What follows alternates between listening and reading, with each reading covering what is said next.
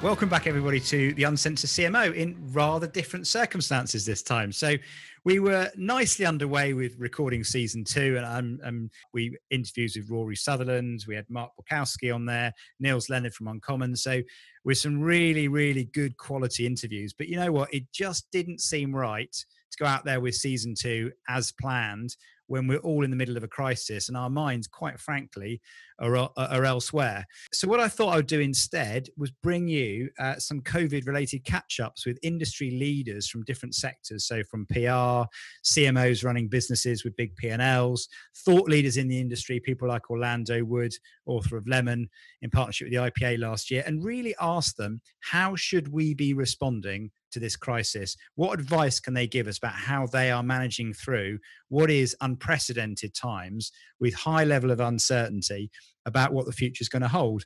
So rather than uh, give you the whole um, hour as I, as I did in season one, these are going to be tight 20 to 30 minute interviews with people that can offer their perspective and advice.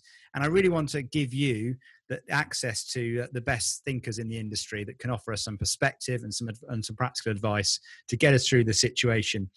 So the other thing you'll probably notice as well is uh, a slightly different uh, sound because we're editing from home, which uh, is natural. Obviously, a lot of people are. So bear with us on that. So it might not be quite the rich experience that you're used to if you listen to season one, but we'll be doing our very best. And producer James will be working his considerable magic uh, from his home office. And on the other side, we'll bring you season two.